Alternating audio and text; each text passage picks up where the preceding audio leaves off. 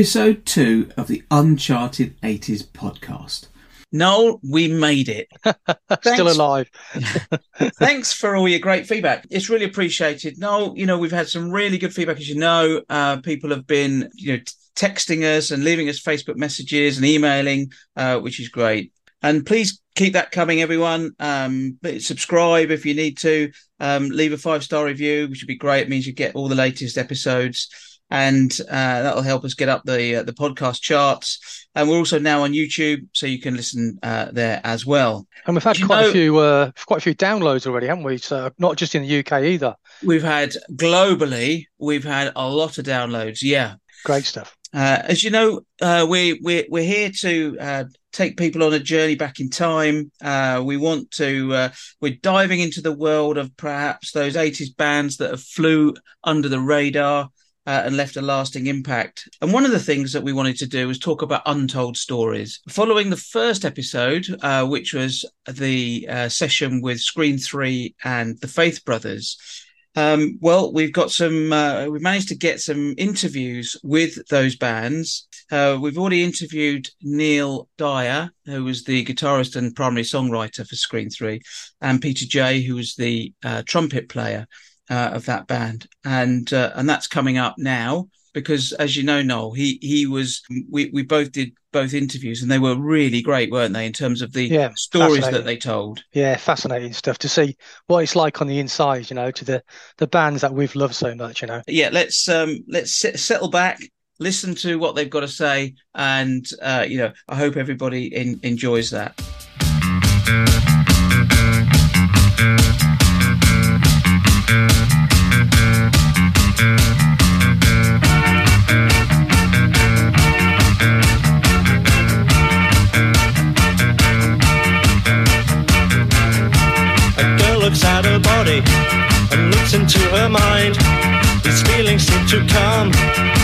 Such an awkward time. You never know which way to turn. It comes as such a shock, you know they say you live and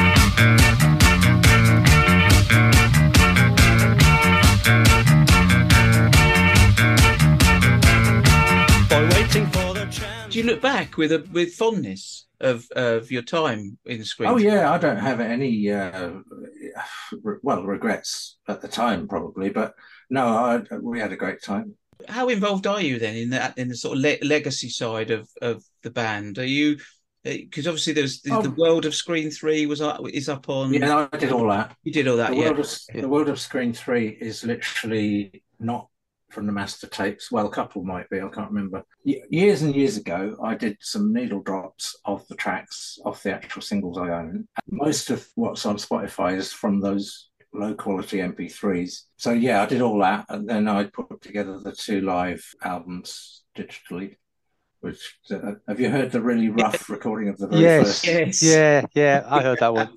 yeah, it's, it's for, for historical purposes you know, but it's not the best. But no. it's the very first gig you see, and at the beginning yeah. of that, you can you can hear me introduce us as the Mexican Bombers, I believe. Yeah, the 1982 one is is slightly better quality, isn't it? Oh, it's much better yeah. quality. I've got I've got um tape of our very last gig, uh, which is good enough to put out. I just haven't got around to doing it. And then oh, there's okay. another. Oh, that'd be great. Recording. Yeah. Yeah. There's another one from 1983, which probably be good enough. I think it's recorded on the tour we supported. Teardrop explodes on a tour, and there was a cassette. The um the, the the first one, the the, the, the one you described as rough, but the I think Village Hall one. Um, there was a song on there. I think it was called "I Feel Like Screaming," and uh, when yeah. I heard it, I thought that sounds a bit like. Um, a little, just a little, like the early Cure, like Three Imaginary Boys. I kind of, kind of got a bit of a vibe from that. Then I think I read that you were that was one of your influences. Is that right? That the the Cure were one of the the bands that you that you liked as an influence? Yeah, well, just just that first album, really. It's the only yeah. one I had at the time. I really loved the first Cure album, and that was what I was listening to around the time I was writing the songs for the Screen Three. Well, um, yeah, so, it's a great album, and yeah, you could. I, I definitely got a sense of that, and it's great. Yeah, really good. Well, it's good that you heard that in there. I mean, it, it's I I did I never thought they were as good after that album. Apart from they're a great singles band, and they carried on making fantastic singles. But I've never Yeah. really loved any of their other albums. You, when you because when I looked at who who's written the songs, it looked like I mean you were clearly the the main songwriter, but you obviously did do a Hmm. few collaborations on there with the other band members. Yeah, yeah, one or two. It tended, tended to be.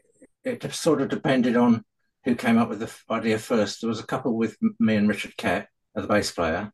After he got a bit more confidence, a little bit later on, he he would write the whole song himself and bring it to me and actually tell me what to play, and then I would just write the lyrics.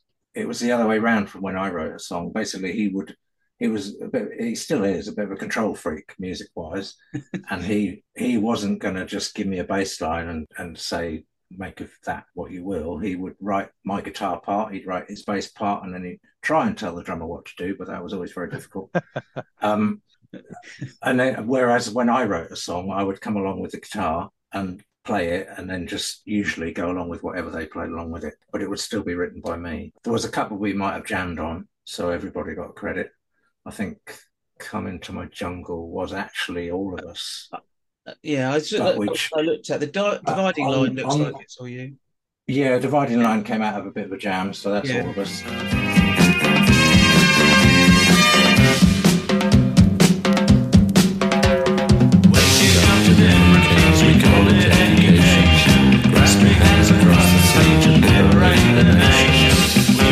to My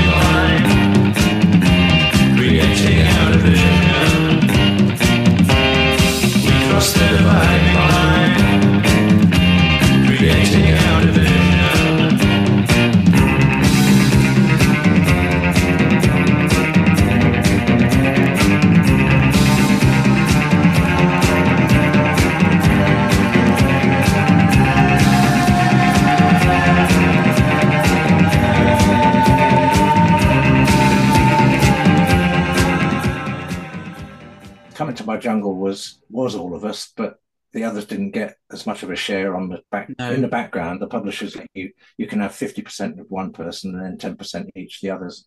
You can have all sorts of weird splits, and that one was a bit like that. But then they the record company got it wrong on the label and just credited me on the label of the single, Ah, which okay, confused people. Oh, but right. actually, but actually, the the money, such as it was, Yeah. um, was split in weird ways. But and what about the arrangements then? Because obviously that I saw that change. I don't know if it was just money that was the difference, but that changed. You seemed to get the sound got a bit bigger as you as you went on. You know, a bit more. Well, you know, the trumpets, yeah. yeah, the brass and and so on. Yeah. But it wasn't just the trumpets, really. I mean, we just um, the early tracks were a little bit tinny sounding, really. And I suppose we we started going into bigger studios. Yeah, I mean, makes sense. the, the, the first single we, we did two tracks on an album as well. You you heard that or heard of it? The Norwich a Fine City. Yes, I've yeah. Live and Got learn. legs. Shade to black. Yeah.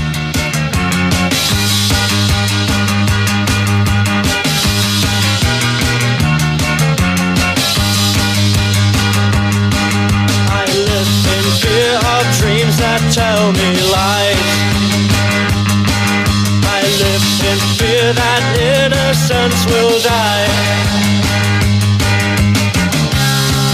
I live in shades of black.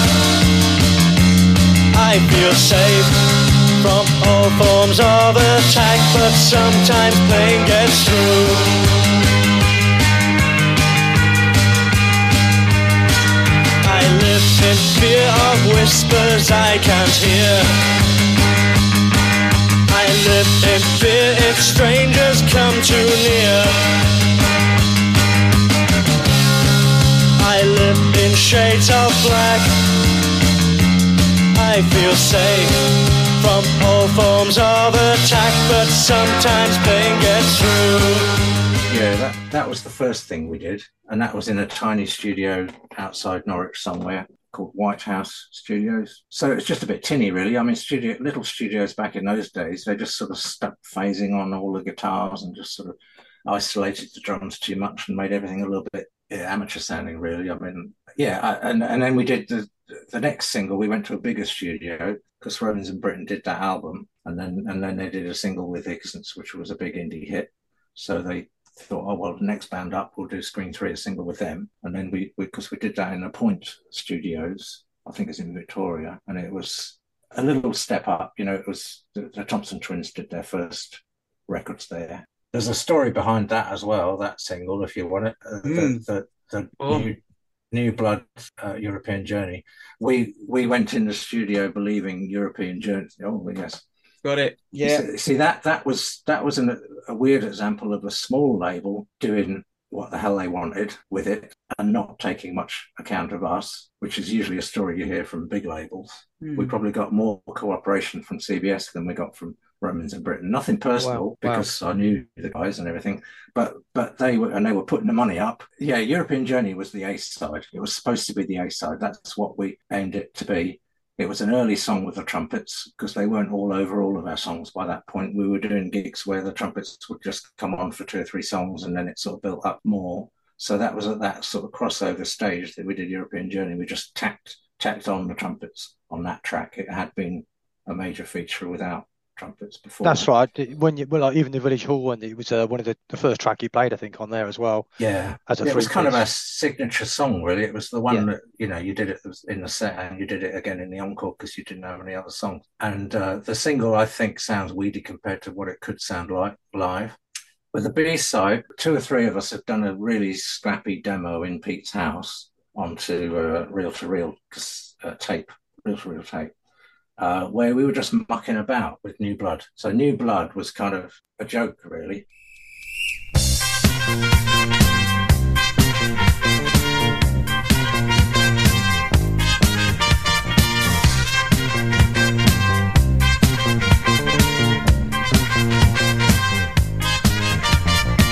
One breath and a dying candle, new steps to an ancient dance. Oh, songs a different language, new moon and new romance. He dies and she just lies there, new blood on ancient sheets. Her heart miss a beat, there's no sleep in this dark city.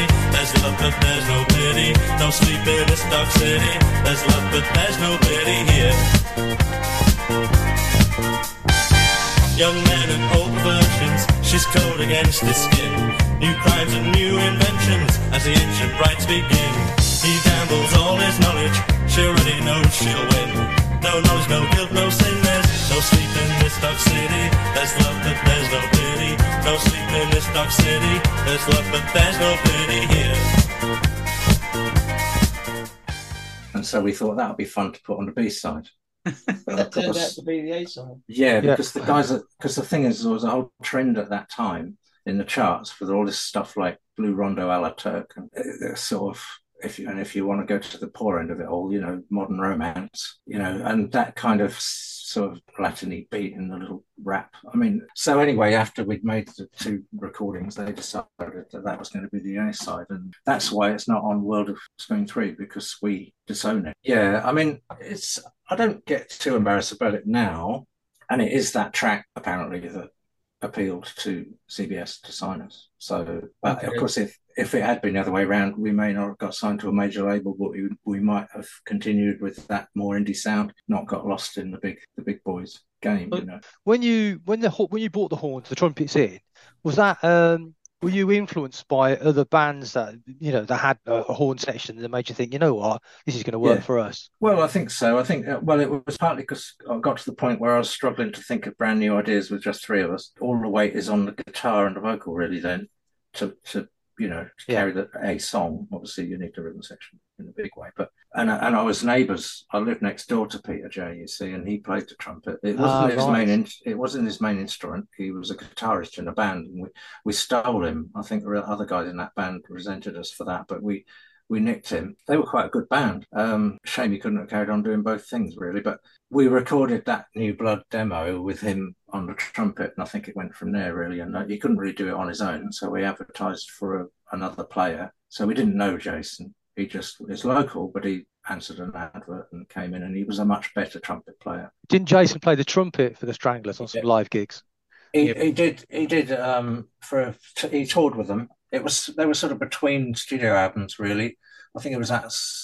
I don't know what what gap. I was quite a fan of the Stranglers, still am. So he only actually appeared, on record. He only appeared on that live album, Yeah. but he, he toured with them for quite a lot longer than that. Okay. So so as you so how did you you said CBS recognized you or sort of thought that New Blood got you noticed. How how did that come about then? How did that you know relationship with with CBS? Um, it was the usual thing, really. We had a manager who was local, but he was he ran all the gigs at the UEA. Uh, he's called Nick. He was called Nick Rayns. They've named the the main hall at the UEA now the Nick Rayns LCR, Lower Common Room. Oh wow, because they still um, they still do gigs there, don't they? Oh Still yeah, ongoing. yeah, yeah. with that- We did our farewell gig in that hall, um, and pretty much filled it. But Nick Nick was our manager, so he that put us on another level locally, certainly. And then he was quite good at. He, obviously, we just sent tapes to people, and they came to see us in London. He, we got signed up to an agency that could put, give us small gigs and support gigs in London and elsewhere. So we just got seen by A&R people. The, we there was a bit of a bidding war because, in a small way, and Epic wanted us as well. So then Nick went to Epic and said, "This lot are offering us two single deal. We'll come with you if you offer us a three single deal." And they did. So we went to Epic instead of the other lot. I do. I've sometimes wondered since then whether the other lot might have actually done more with us because they were sort of small and hungry and keen, and Yeah, Epic was a bit yeah. big, you know. So Yeah. two singles or three singles may not be the issue, but it did give us another bite of the cherry having a third single out, I suppose. So, in I'm my my humble fan. opinion, those those three singles uh, were were getting better and better. So, what what what happened? What why did they decide not to sort of go any further with like maybe a full album or you know some compilation or something? Well, they probably well one factor they did, just didn't, didn't sell. Yeah. I mean, the coming to my jungle was doing okay. It got Yeah. some attention, got some. It was weird because we were getting played by Peel and we were getting played by Diddy David Hamilton on Radio Two in the afternoon because it's quite a sort of easygoing sort of track. It's yeah, not definitely. Yeah, confrontational. yeah. Um, More accessible. Yeah. it's accessible and i think the they were struggling to think of another track that we had already that could be the third single and that nothing we were doing as a demo suited them and they said go ahead and write some more so i think what the problem was we worked hard to come up with maybe five or six songs some that richard basically wrote some i wrote then we demoed them and sent them off to them and they chose city of souls The city of souls. I went up to heaven and I spoke to the angels above, and they told me, they said, it's hard to believe what it takes to achieve. Happiness comes so slowly. You don't need to say your prayers every day. Good loving will help you go on your way. You'll never grow old in the city of souls. You'll never grow old in the city of souls. I went up to heaven and they told me that I should come back when I'm older. I said, I've too much to and my heart is too yearns just to find her and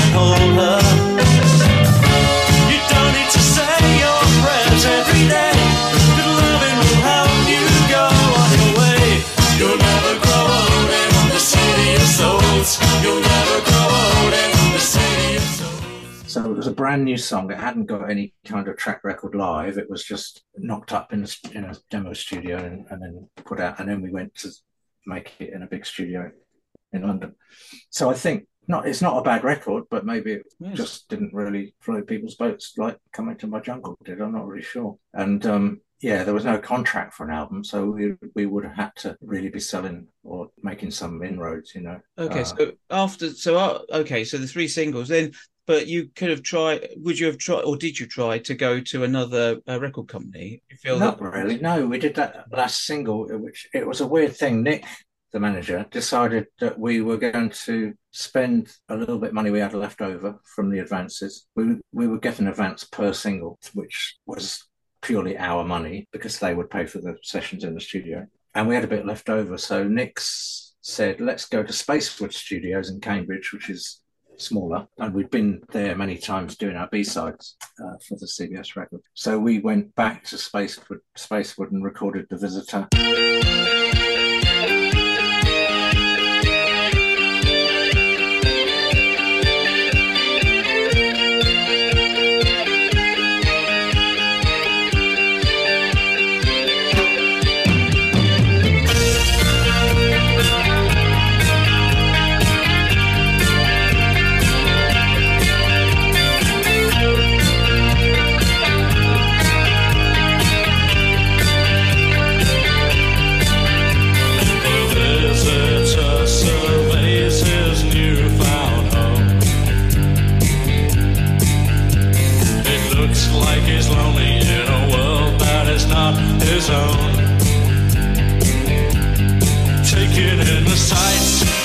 In the sounds, wondering how long he's gonna be around.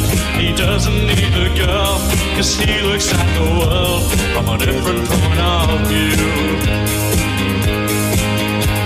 He asked for a glass of water from the bar. and another track called Broken in Love, which was on one of the sessions.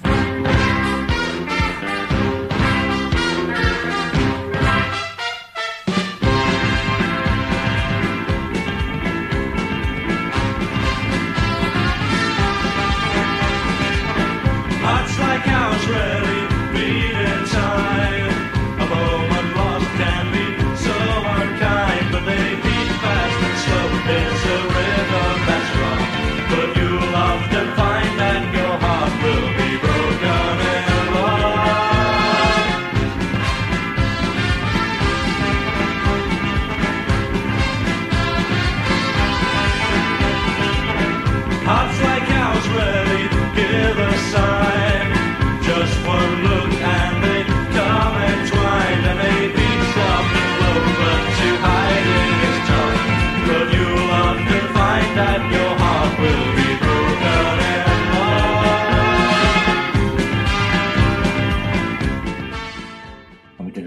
of that with an idea that we would put out maybe two more singles. So, and then Nick somehow had this idea that it would be worth. He was trying to pr- sort of get behind a couple of other local bands, um, friends of ours. You know, there was a th- three track EP. It's a bit. It's not very long, really. Our track's four minutes, and the other two tracks are really short. But uh, the Fire Hydrant Men were mates of ours. Railway Children were mates of ours.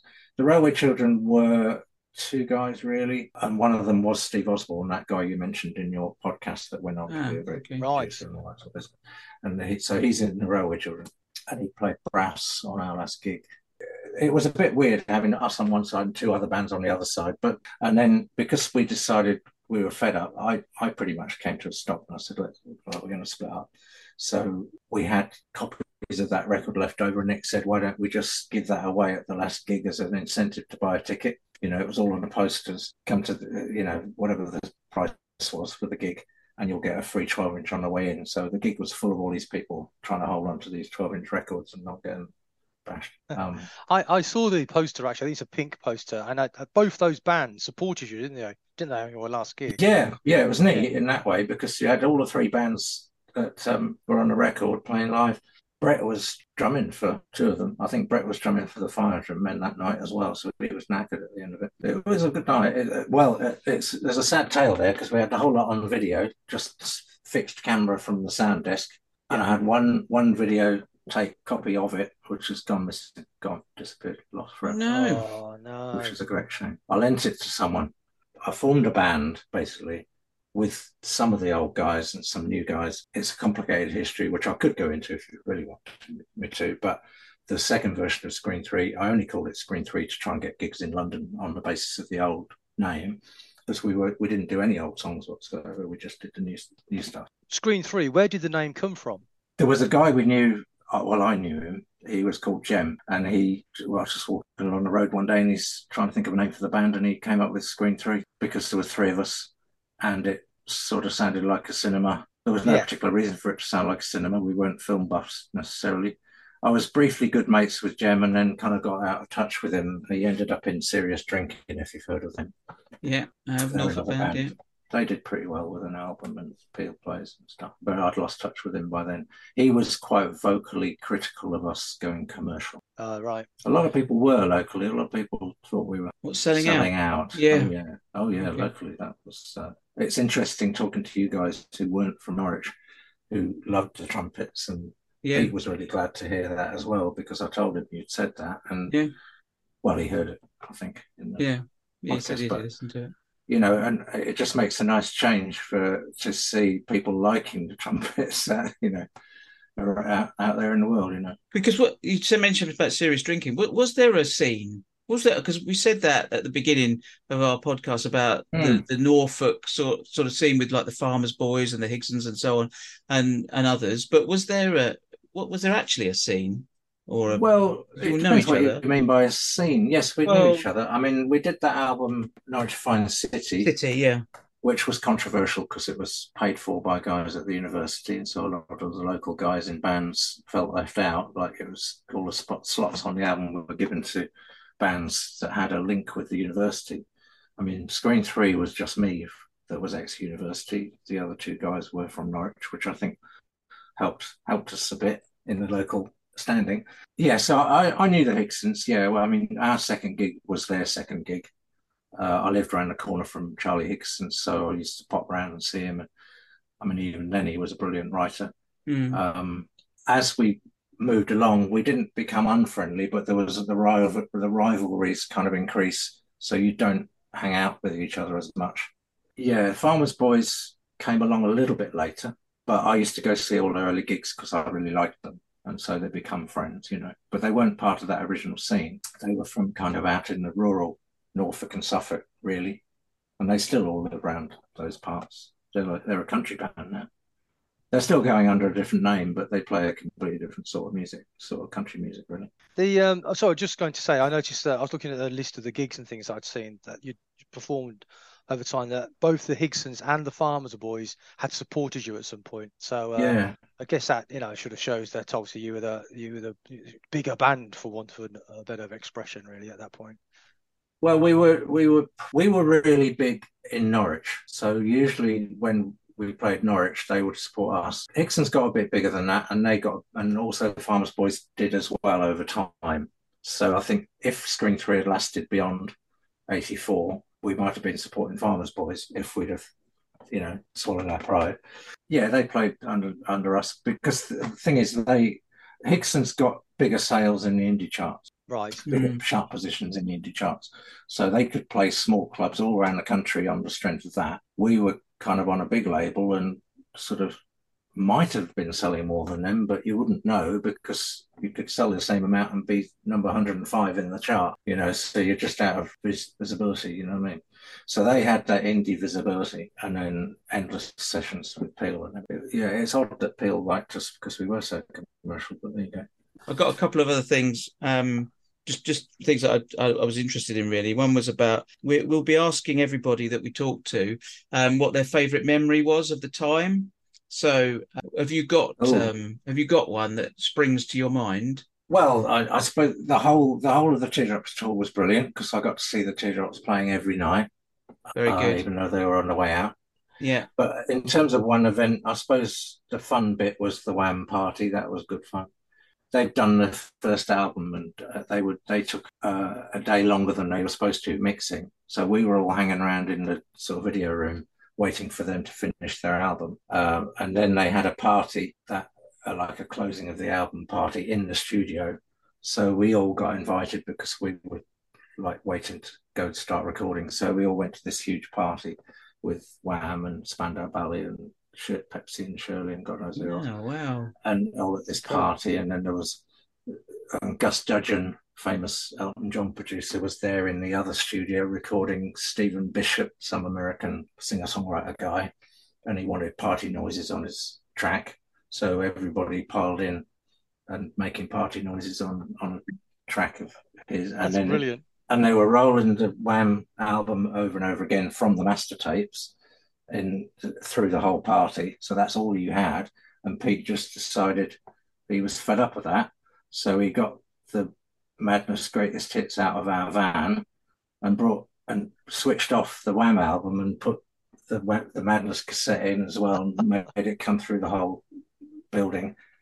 But it didn't last long. They took it off. But yeah, that, I suppose that was fun. There's probably loads of other good stuff. So so are you? Uh, is it? Are you done with Screen Three? Is it? You did the obviously the Are we reunion done? was obviously not comfortable. Is it? Uh, is it something that you you just look back on with fondness, but not something you'd want to um, reignite? Not now. It, it wouldn't happen now. It nearly happened about 10 years ago when I first came back from Australia. It nearly could have happened. We did, and this will be a proper reunion rather than me just forming Yes. a new band with Yes, the just using the Uh, name. yeah, so I was, we were, Brett had a studio out in the country, like a proper studio room, and he had his kit set up in there and everything. That's how we recorded Dusby and Deluxe things. Um, and then he had an idea to record, to re record the best songs from our Mhm. early pre pre trumpet days. and properly record them so that make them sound without all that tinniness, which is what I was mentioning earlier. All of actually proper beefy versions without not putting any new production ideas in, not Mm. adding keyboards or doing weird things, just three piece made to sound good uh, and do about a dozen tracks. And we did that. Richard came along, he taught me my guitar parts again. I couldn't remember them. It's, it's a miracle like that. I don't know how, he, he just retaught. I've forgotten them all again now, but he taught me all my guitar parts. We recorded them, sounded pretty good, but then it fell apart because me and Richard came up to see Richard uh, to see Brett and listen to his mix because he was the one. It was his studio, and we had a few constructive criticisms to make of things we might want to improve in the mix, hmm and that was it. The whole thing came to a clunking stop, and Brett decided he didn't want to do BN Deluxe anymore. And also, the Screen 3 project came to a halt as well. Wow. So he's still got all those tapes as well. I've not heard of them since. Oh wow! I was just going to We've ask what touch. happened to them. yeah. yeah, So we've lost touch. Well, that's a decided He didn't want to know me anymore. So, so hmm. I don't know. it was weird. Because the anyways- songs are the songs, right? They're so they still Yeah. got Nuts and Berries is still one of my favourite songs. Of,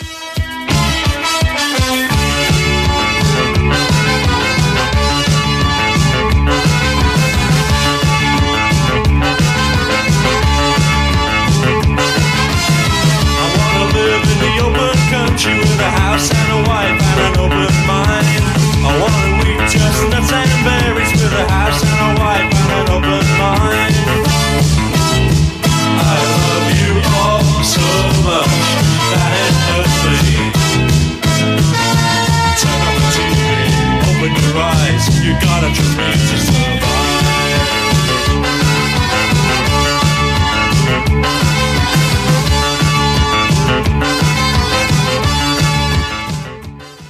We always played songs- it too fast, but it was a good song. yeah, Yeah. no, it's, and I think that we just it just feels like there's there's a bit missing from the Screen Three story. Um, but I'll live It's in a shame, hope. yeah. Yeah, Because if that if that had come out, we might have done a gig or two. May- you see, to promote. maybe with a bit more spotlight. Maybe I should turn the brightness up on the spotlight, and maybe that'll change things. Who knows? But yeah.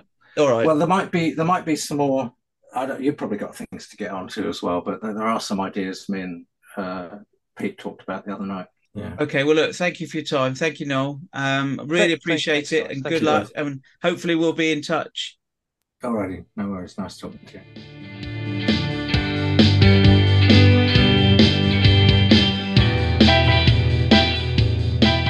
So, so Neil told us that you were in a band before you joined Screen Three, and actually he thought they were a great band, and sort Right. of felt a bit guilty about pinching you. Actually, but you know, who were they? What, what you know, what Well, did they, did they gig around or? We we did a few gigs. Uh, it was um, just a school band with with some mates. I I learned piano from the age of five and trumpet from the age of eight. I'm classically trained, Wow, um, and but really wanted to play guitar and drums and bass. Did all all the the cooler instruments. So I picked all those up as I could. My dad was a guitarist and into jazz and big bands. I was very disappointed when I went down the punk route. but I also I had this almost like a, a double life. I played in a big band, um, like the that Glenn Miller traditional big band from about the age of 13. And he played Wow. guitar in, in the band. So I was doing those sort of gigs, but really getting into the punk and, and rock music. And I wanted to form a band. And, you know, the, the thing is, you do it with your mates. But my two best mates didn't really play anything. So I had to teach them. We we took that punk ethic, and, and I said, "Well, just strum this bass here and, and and play some drums," and they picked up quite well. And we, I was the main songwriter and singer, but they all contributed ideas. But we were never more than a, a bedroom band, really. We played at a few few parties, and then um, we we managed to. Well, getting a bit ahead of myself. Yeah, we we were called. We went through various names. After Dark and Dark Ages, I can't remember which came first or second, and we just recorded a little crackly demo. But I did some recording at at home. I managed to get hold of a two track tape recorder and was experimenting with overdubbing. Um, Wow. Never very good. I, I, you know, I wish I had perhaps paid more attention, and but it always seemed a bit technical and geeky, and I, I never quite I was impatient just to record it and see what came out. I, I could have, you know, Steve Osborne, for example, went on and took that in a whole different direction. But exactly, yeah. uh, I just enjoyed recording. Uh, the the story of how I got to know Neil and then how he might have felt guil- guilty. He um, was lodging at the house next door to where I lived, and the our neighbour I'd grown up with them and their kids. She said she knew I was into my music and bands. She said, "Oh, I've got this lodger, Neil. He's a UEA student. Um, he's got a band.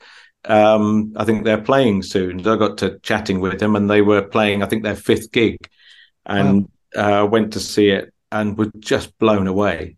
Uh, the the I'd seen local bands before, and no one ever felt like they could be more than just a local band, and and they were extraordinary. Um, and I thought to myself, then oh, somehow I'm going to join that band. I, I, don't know how.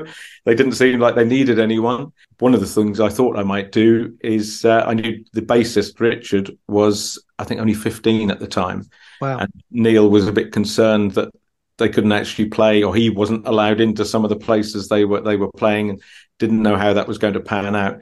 So I thought, well, I can play bass a bit. Um, perhaps if that was a problem, I could go in on bass. Then I, I just followed them and was just a fan and got to know them all. Uh, about a year later, they wanted to. That was 1980, spring of 80. They wanted to record a demo, and Neil knew that I, Neil had been round and we'd messed around with the the two track tape recorder. So I said, why don't you come in and, and set up and we'll see if we can record a couple of tracks. So we did two songs, I think one called New Blood. I don't know if that's ever appeared anywhere. And Yeah, um, it's on a single. That's on the single. Yeah, that's oh, on is that? Well, I was thinking maybe it's those two. Yeah. is? New Blood and European Journey. I can't remember if it was those two. Maybe it was. No, Yeah. it was because it was New Blood. That's right. Yes, it was New Blood that I. I ought to know my own records. I don't know singles. Um, yeah, the other one, and- and Neil had an idea for a bit of trumpet, a bit of brass, because that was what was happening at the time. Um, Teardrop explodes. Um, Higsons locally, um, Elvis Costello, and he said, "Can you come up with a little trumpet line or something for this?" So I did, and um, they all liked it, and said, "Would you come and play on a gig?" They had a gig in in Norwich, and I said, "All right, well, do the gig if my band can support." And Oh, great one. we'll organise that. So my my band played the support gig, and we really enjoyed that. And uh, then I came on just for this one number, and um, that went down really well, and everyone was really buzzing after it. And they said, "Oh, we got to have a bit more trumpet on a another couple of songs." So I went along to a couple of rehearsals, and I think the next two gigs were in London. Extraordinary. I went from one gig playing on on one song to suddenly we we did the the venue, which was the old Virgin place in was it Victoria? Victoria. Yeah, Victoria. Um, yeah. And then I think it was the the Euston Road. Was it the Greyhound or so? It was. It was a, you know, a couple of quite prestigious venues. Yeah. Um, and it, it was huge. We'd gone from just sort of, for me personally, relatively nothing, um, playing parties and, and little gigs, to suddenly we'd got this couple of gigs in London, and they wanted some trumpet on more numbers. So I think I, we I put some stuff. We rehearsed, and I did a bit. I think it might have even been European Journey then, and uh, a couple of others, and they were amazing, and we loved it.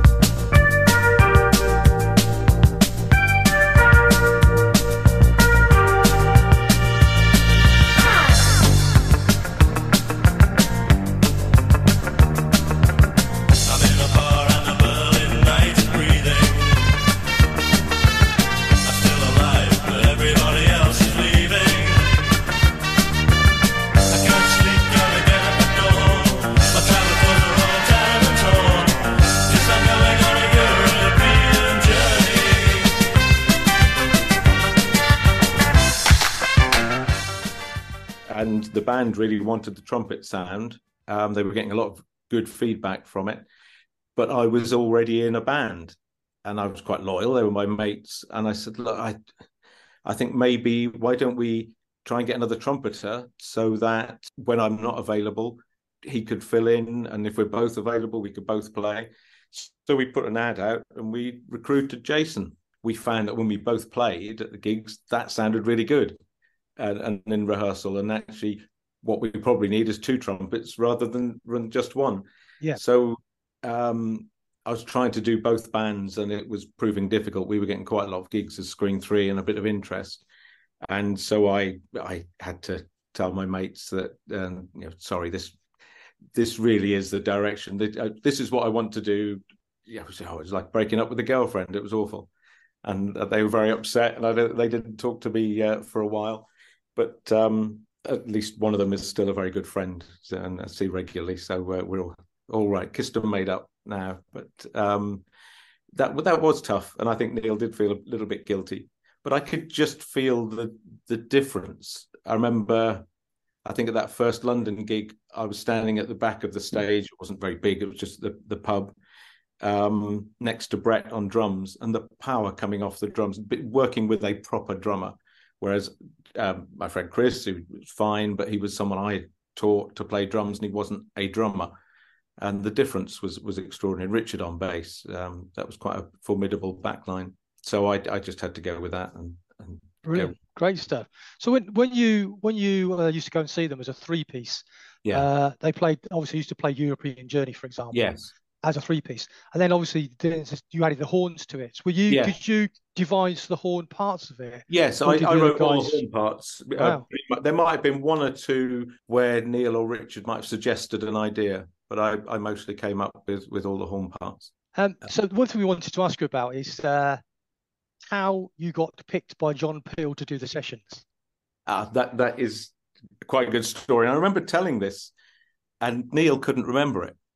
Um, but uh, I'm convinced it happened. I know it did. I was uh, we were there, but we the first session, the Kid Jensen one.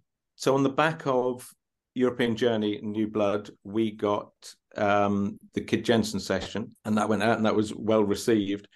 And then we signed to Epic, and um, released "Come Into My Jungle," and then there was a deafening, deafening silence from from Radio One or from from Kid Jensen's office, Wow. and we just assumed we would would do another session, and we we so we were a bit perturbed by that, and um, we thought we'd go and find out, and you you can't imagine being able to do this now, but we went to went to London. I think it was Neil, myself, and Richard um, Brett and Jason both had proper jobs.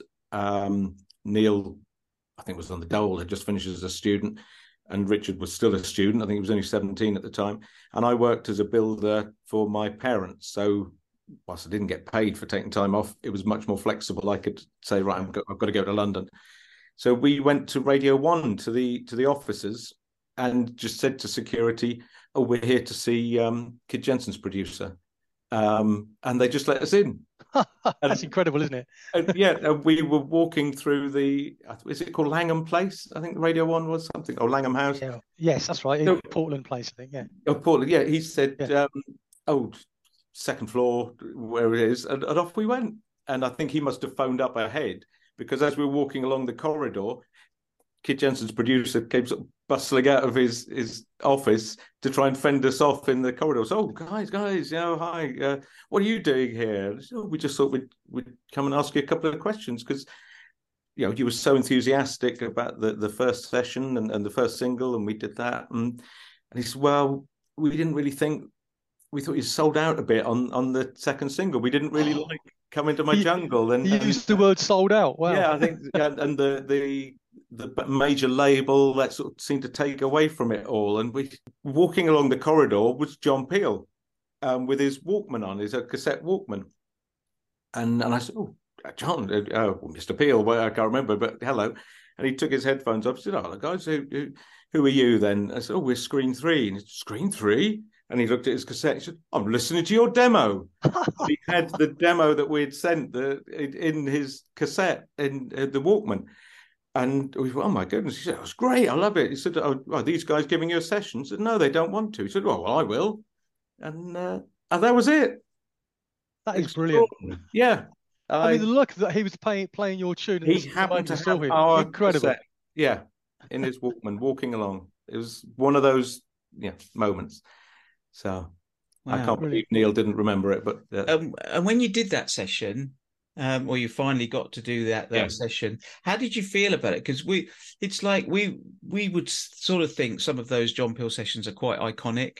yeah, Um, I wondered if it was sort of a bit special, or was it just actually it was just a recording studio? It wasn't really anything different to what we'd done before. Well, Oh no, it was definitely different and special. You were in Maida Vale. Hmm. Um, Neil, I remember Neil being really impressed with the producer um, because it was the former drummer of Mott the Hoople, whose name escapes me, but he would have. Wow. Um, Neil knew that, He- and he he was producing it for us. The the it was a huge studio. It's, it's how I haven't been there, but it's how I imagine um, Abbey Road to be. It's a big place. The studios we'd been into up to then had been fairly compact, um, carpets on the wall and and and things. Um, no, this was high tech. I remember it, it being the first computerized mixing console. They had a screen above it, and this was 1982, and it was wow. um, or early 83 i can't remember now the exact date but um, very very impressive and that the uh, fa- faders moving automatically so um, yeah it, it was definitely something different and special and john peel's sessions were as you say iconic to be part of that i think there was a, an element feeling natural well of course of course we got a john peel session you know looking back and afterwards when it had all gone away you think oh god perhaps we should have taken a little bit more time to have appreciated it. I wish we'd taken more photos. I think never bothered with that and snapping away in the studio and stuff. You see all these great iconic photos of other bands in, in the studio. I think there was just this, it was going to happen all the time. And, and you, you didn't necessarily think it was going to just not go on beyond another year or so. But, uh, but no, definitely special. you obviously did the two sessions. Yes. John Peel, and uh, was um, did the band get a, a a bounce profile bounce from from doing those sessions? I don't know. I don't. I, I don't remember whether we did or not. It was all part of a a process. We were on Epic. There was an, an element of of uh, promotion involved there. I, I do think we were. Well, no, we were one of the much lower profile bands um, on their books, so we didn't get the machinery like like others do. But um, I'm I'm sure that got sent out in press packs but I don't particularly remember um, a bounce from that. I'll ask you a question actually. So, um, Yeah. on the second session, Steve joined on trombone. Yes, Um, so that must have been a really interesting change of dynamic. How did that feel? To sort of, did it did it feel like really like you'd even made the the scope of the sound that much better? You know, bigger. You know. yeah, I, I think we wanted to just broaden things um, a bit. Steve was brought in uh, um, to help with some demos. He was someone who did a lot of home recording. He he was part of a, a little group who'd set up a a basement recording studio. They were called the Kitchen, and that's where he cut his teeth. And um, Nick Rayns, our manager, who was the entertainment officer at the UEA, um, he knew of Steve, and he, he brought him in to help us record some demos. I think we we felt at the time it was going a little bit flat. We needed some more songs. It we'd plateaued a little bit. Um, we hadn't uh, come to my jungle hadn't done quite what we expected it to do, and Neil had got some some good songs, but um, we were trying to get. I suppose we were trying to get a hit, really. Or trying, and and Nick Rayns wondered whether it was down to production, whether we if we came up with something that was uh, punchy in a demo form, it would stand out. So uh, Steve got involved there, and because he played trombone, he probably played trombone on that demo, and and so it, you know, it was natural that he would come when he was available. But I'd known Steve um, since I was about twelve. We Oh, played in the local um, students' wind band, Phil- Philharmonic Wind Band. Um, Steve was um, Salvation Army family, and so really into their brass and uh, very talented musician. Um, but he was also playing bass guitar in the in this wind band as part of the rhythm section, and Right. and he was a couple of years older than me. He's a couple of years older than me, and really cool because he had the bass guitar. And so I just gravitated towards the, the the cooler instruments and got chatting to him and got to know him. Kept in touch, and he had his own band called Unity Series. They sort of, he just sort of became part of our little orbit again, and um, yeah, he remains a, a good friend, close friend. I still see him. I was going to ask about um, you, you played a gig at the Gala in Nor- Norwich one time, and John Peel came and DJ'd. Yeah, I have no idea how he ended up DJing it, but he was quite a regular um, at the gala, and he seemed to really like us. Well, he came to see us. I remember at, on at least one occasion we played at the ICA, and he came along on at least one occasion with John Walters, his uh, producer at the time. Yeah. Um, and made a point of speaking to us afterwards and, and saying how they enjoyed it. And I uh, could at one point phone the studio when he was on air and have a chat with him while a record was playing. Um, I just tried out the blue one time and um, phoned the BBC or phoned the studio and said, "Oh, could you let John know it's Peter from Screen 3? And he, they put me through, and and I did. I wasn't sure why I was ringing or what I was hoping to say, I just wanted to give him an update of where we were. Uh, and Neil also spoke to us about. Well, I'm going to ask you the same question, but we asked him a question about a memory, Yeah, favorite memory of the band, and he talked about uh, there was a, a Wham and Spandau Ballet party, yes. um, and I wonder what your recollections was of it. Well, we were we were booked into the studio Maison Rouge in Fulham to record, and uh, it was with Steve Brown, the producer, and he was just finishing off Wham's first album. They were overrunning, and so we turned up for our session. George and Andrew very kindly came to see us and said, "Look, guys, we're really sorry. We know you've got the studio booked, but we're overrunning by a couple of days. Um, um, as we're using the same producer and same studio, do you mind if we, you know, you'll have your time made up um, and come along to the we're having the playback at the end of the week." We, didn't have much choice in that because that was in the studio as well, so they were going to take it over. Um, so of course we we we said yes. We we then attended the the party. I don't think Spandau Ballet ever turned up. They were rumored to be turning up.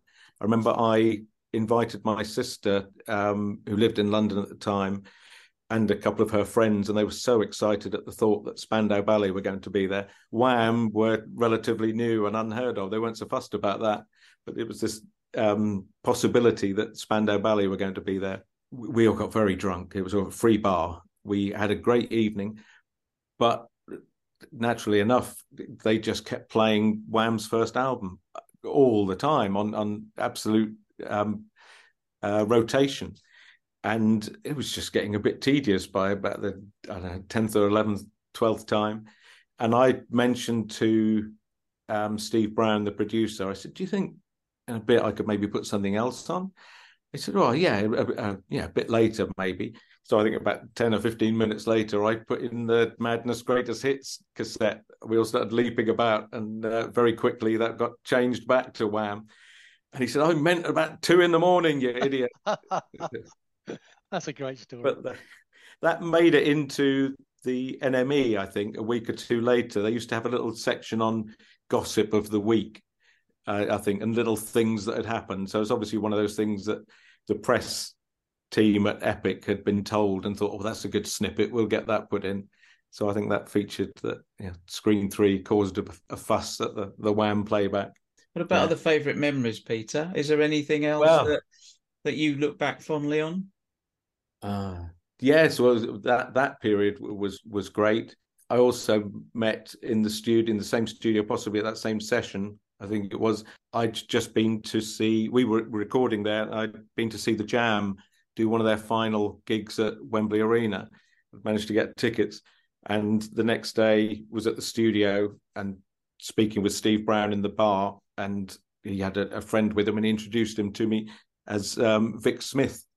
And I said, "What do you mean, Vic Coppersmith?" As in Yeah. Vic Coppersmith Heaven, the pretty, And I went, "Oh my god!" know. yeah, the jam I was a huge, huge Jam fan.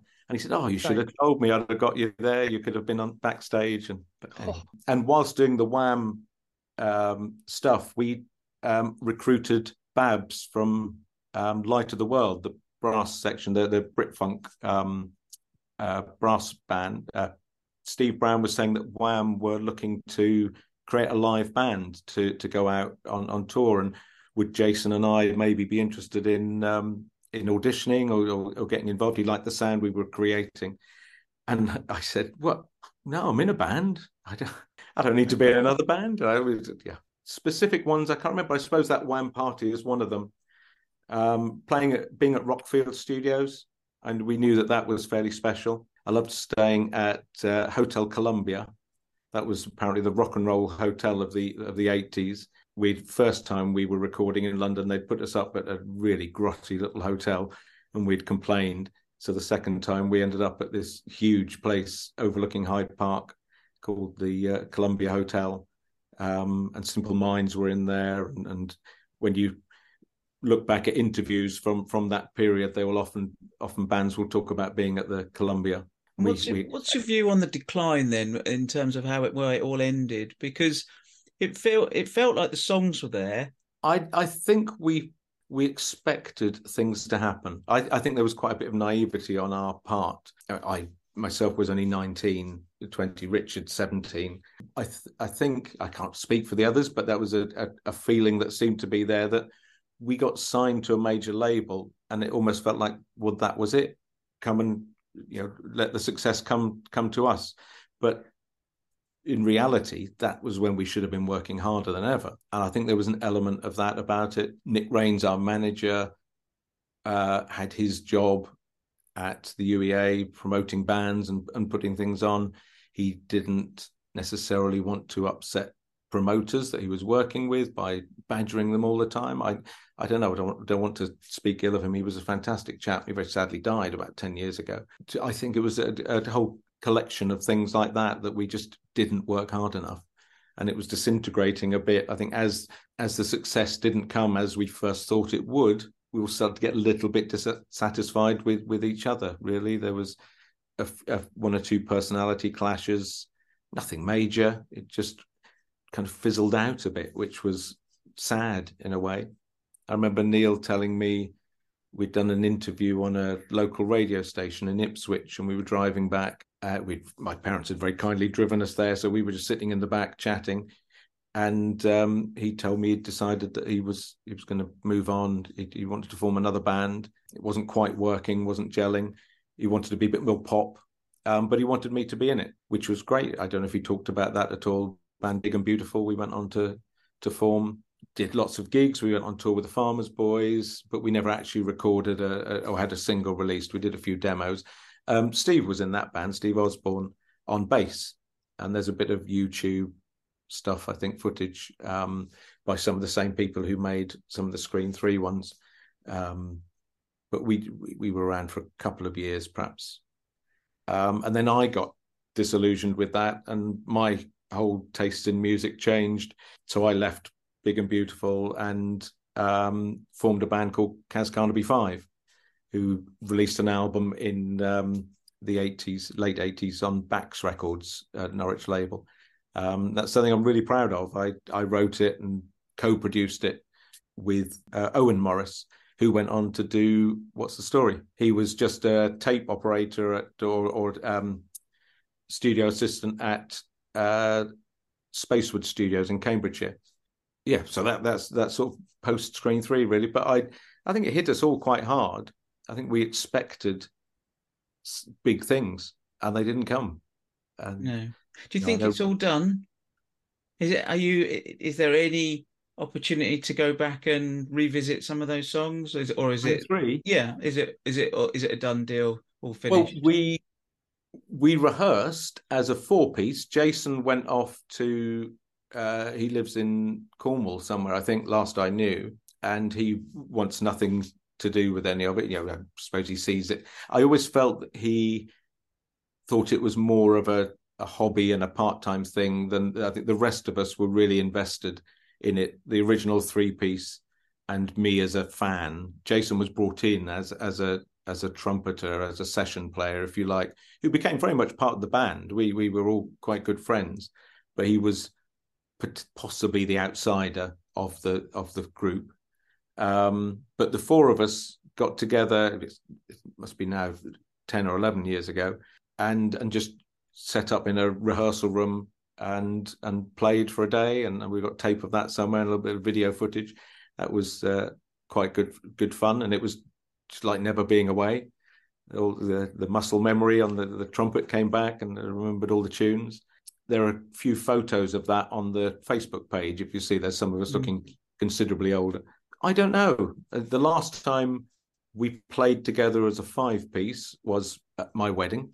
Uh, that was in '91, and then Neil had this um, resurgence when he was in London. With uh, Jason was also living in London, and Brett was, I think. So they they got something together. There was talk three or four years ago, maybe five, of the original three redoing some things, and I think they got to a point of um, of recording them, and then there was some sort of fallout over mixing or time and busyness, and I don't know, and it just sort of fizzled out. But I wasn't um, I wasn't included in that, so so. Um, but I'm a teacher, really busy doing other things as well. I I run a small um, music publishing label doing library music, so uh, that keeps me busy. I, I just hope that you get to the stage where the songs are the songs, and to me, Yeah.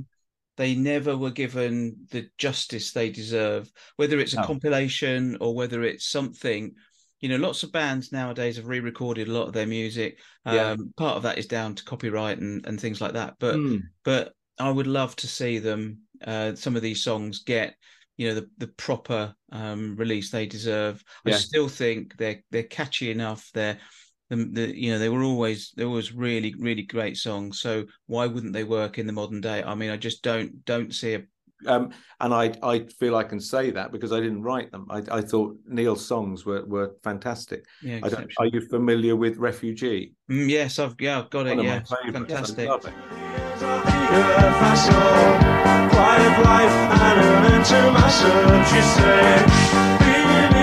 there's a strength through us all, but we're crying and starting to fall. I want truth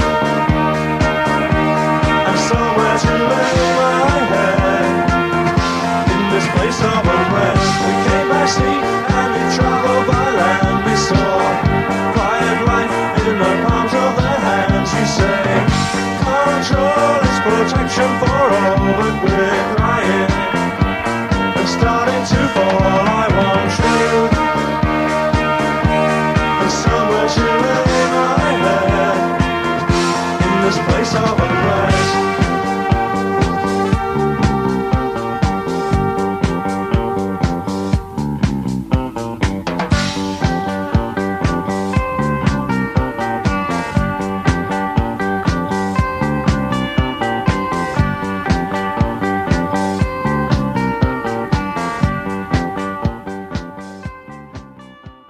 even songs like Nuts and Berries, which Yeah. is like a really simple song, but it's Yeah. absolutely catchy. I think all of the songs were, were catchy, and some of those, the epic singles, even like stuff like that, you know, City of Soul and City Red Souls, Dust. yeah. I mean, really, really strong. No, I think so. Okay, well, look, Noel, have you got anything else you want to add? No, it's been really fascinating actually chatting with you, uh, with you, Peter. So thank you so much. Really appreciate it. Years ago, extraordinary. Yeah. But Brilliant. Thank Thanks you. lot. Cheers. Thank you, Cheers, Peter. thank you. Thanks, Noel. Wow, Noel, what a couple of interviews. Well, fascinating stuff. I think, you know, as I said, it's finding out life from the inside of the band, the bands that we love. Really interesting stuff. Some of the stories, some of the information. That Wham story, that is incredible, isn't it? Just makes you laugh. How he you know, went to the van and got the Madness CD out. It's just, they must have been really annoyed with him. It's really funny. for for us it gives us a real insight into the into the band and you know i really hope that they they reconnect uh you know as a as a band as well uh you know and if we if we've been a part of that then that that's great stuff so um so thanks yeah. very much everybody thank you neil thank you peter for uh for doing those those interviews uh, we'll certainly uh, keep a keep a spotlight on uh, on the band uh, going forward um, so thanks very much, and let's look forward to the next episode of the Uncharted 80s podcast.